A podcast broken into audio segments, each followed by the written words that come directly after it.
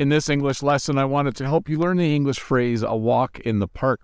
When we describe something as a walk in a park, we mean that it's going to be very, very easy.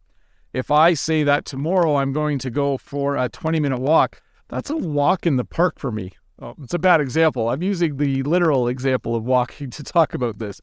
I usually go for a 45 to 60 minute walk.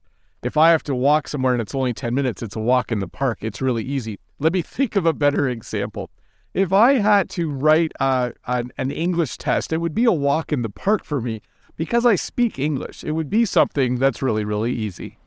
The other uh, term I wanted to teach you today is a cakewalk, and this means exactly the same thing. If you needed to take an English test, it might be hard for you, but I'm not trying to brag here. If I needed to take an English text, test, it would be a cakewalk. Uh, well, hopefully, if it was advanced grammar, I might have some difficulty, but uh, especially if they were asking for the actual names and terms. I'm not a, a super expert on grammar, if you haven't noticed, but a cakewalk would be how we refer to anything that's really, really easy. If Jen needs to grow something, it's a cakewalk for her. She's really good at doing that. So, to review, a walk in the park and a cakewalk, both these terms are used to refer to something that's really, really easy for someone to do. When a team that's really good plays a team that isn't so good, usually you expect it to be a walk in the park when they play that game. You expect them to win easily, or you expect it to be a cakewalk. Anyways, let's look at a comment from a previous video. This comment is from Vitor. I believe, I think it's good for Bob to be a teacher. The students learned a lot from the teacher and vice versa. And I say for sure, I learn so much from all of you. There's some truth to that. A teacher teaches students, and teachers and students learn from the teacher. But the, I would say vice versa makes sense here because often I learn things from my students as well.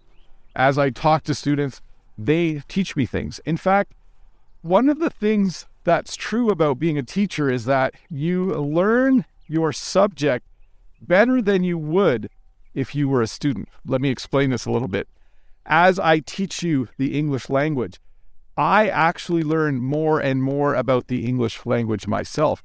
I become more of an expert because, in order to teach what I want to teach, I have to really know what I'm teaching.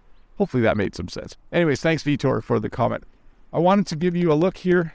I usually like to show you things that are in bloom. So, we have not only uh, the dandelions down here, in the lawn.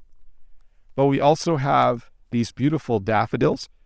We'll probably be harvesting some of these, although it's a little late to sell daffodils. And here we have some where they haven't quite bloomed yet. That's really it for right now. There is not there's not a lot of other stuff blooming here on the farm. Uh, it will be a few months, probably about a month and a half before the peonies start popping up, and uh, probably a good two months before we're in the full swing of things here on the farm. When you're in the full swing of things, it means that you're you're working from sunup to sundown. That's what I would say. On a farm, when we're in the full swing of things, we work sunup till sundown.